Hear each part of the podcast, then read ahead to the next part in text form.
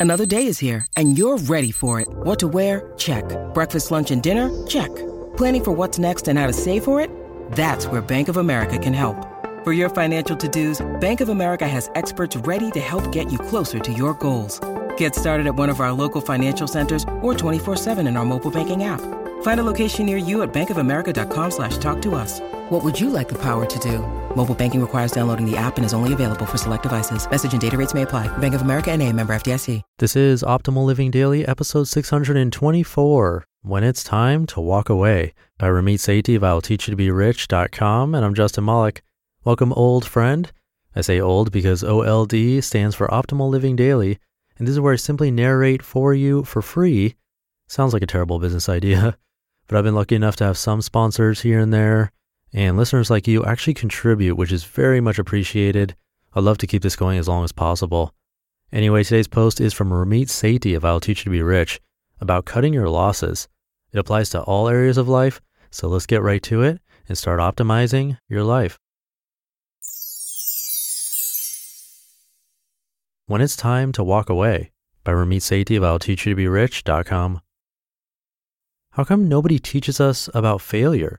How come there's no class on knowing when to walk away?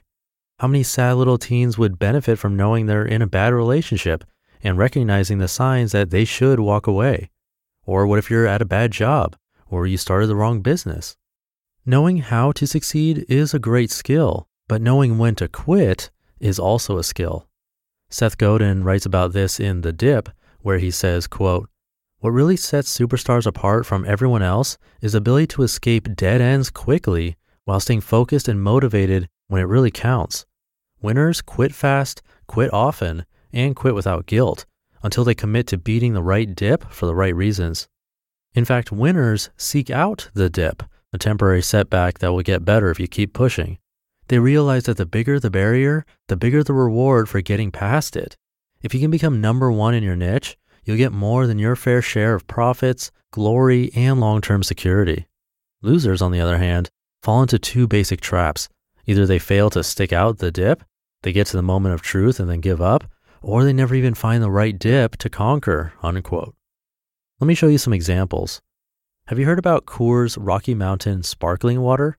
Most people haven't because it's almost been wiped away from history. But back in the early 1990s, the Coors Brewing Company tried to break into the bottled water market. You see, Coors claims that they've used pure Rocky Mountain spring water to brew their American lager since 1873. Someone at Coors got the bright idea to try selling the spring water without first turning it into beer. It did not end well. Sales sucked. Coors eventually pulled the water from the shelves, a decision that cost them millions of dollars. But while most people see this as a failure, the idea wasn't terrible. It was brilliant. Think about it for a second. The company already owned a giant bottling plant. They had distribution agreements in place with every major grocery store chain in the country. Adding sparkling water to their product mix cost them almost nothing. And most importantly, bottled water is a $12 billion a year industry. They invested a relatively tiny amount of money testing a product that could have made them hundreds of millions of dollars every year without hurting the sales of their other products. That's not a mistake. That's genius. When it didn't work out, Coors made the right call again. They acknowledged that bottled water was a waste of their time and they walked away. That's how you grow a business. Research the market, develop a product, then test crap out of it to figure out if it's worth your time. If it's not, you move on. Why I stopped selling my first course. A few years ago, I walked away from the first course I ever created, Scrooge Strategy.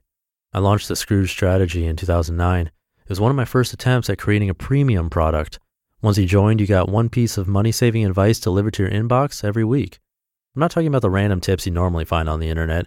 No one was wasting time hand washing Ziploc baggies trying to save 37 cents a month. We went after the big wins, like how to negotiate with a credit card company, or how to cut your cable bill in half. And it worked. Hundreds of students signed up. They saved thousands of dollars and sent in amazing feedback like this quote, I called my insurance company, Progressive, and asked what kind of stuff prompted discounts.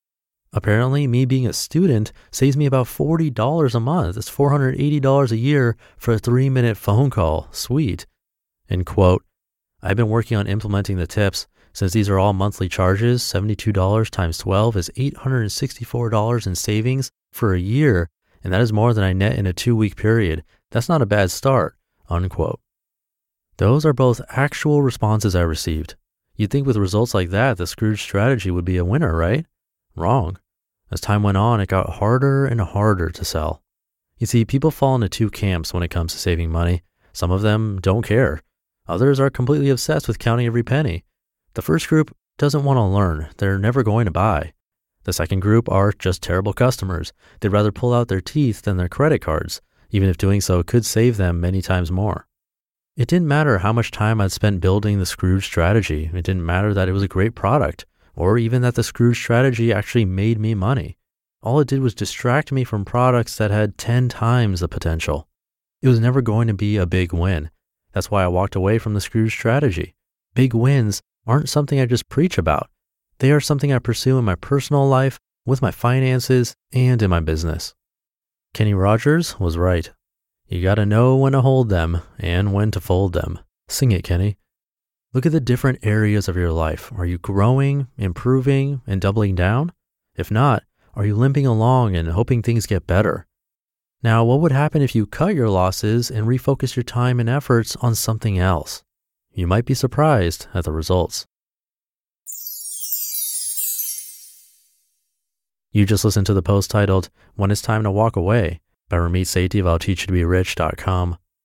Definitely a little bit of a business slant, something you'd probably hear on Optimal Living Daily Business and Startups, but definitely applies to your personal life too. So take this advice and really think about it.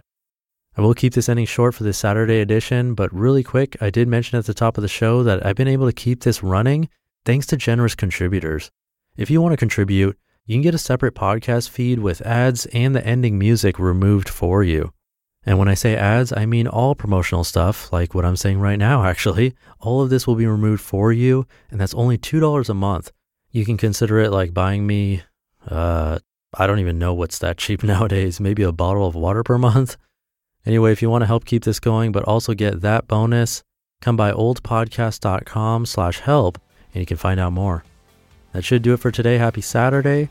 Have a great weekend, and I'll see you tomorrow where your optimal life awaits. Hey, this is Dan from the Optimal Finance Daily podcast, which is a lot like this show, except more focused on personal finance. Justin handpicks the best posts he can find from blogs and authors like Ramit Sethi, Mr. Money Mustache, and more, and I read them to you five days a week. So if you enjoy this podcast, come on over and subscribe to Optimal Finance Daily too and together, we'll optimize your financial life.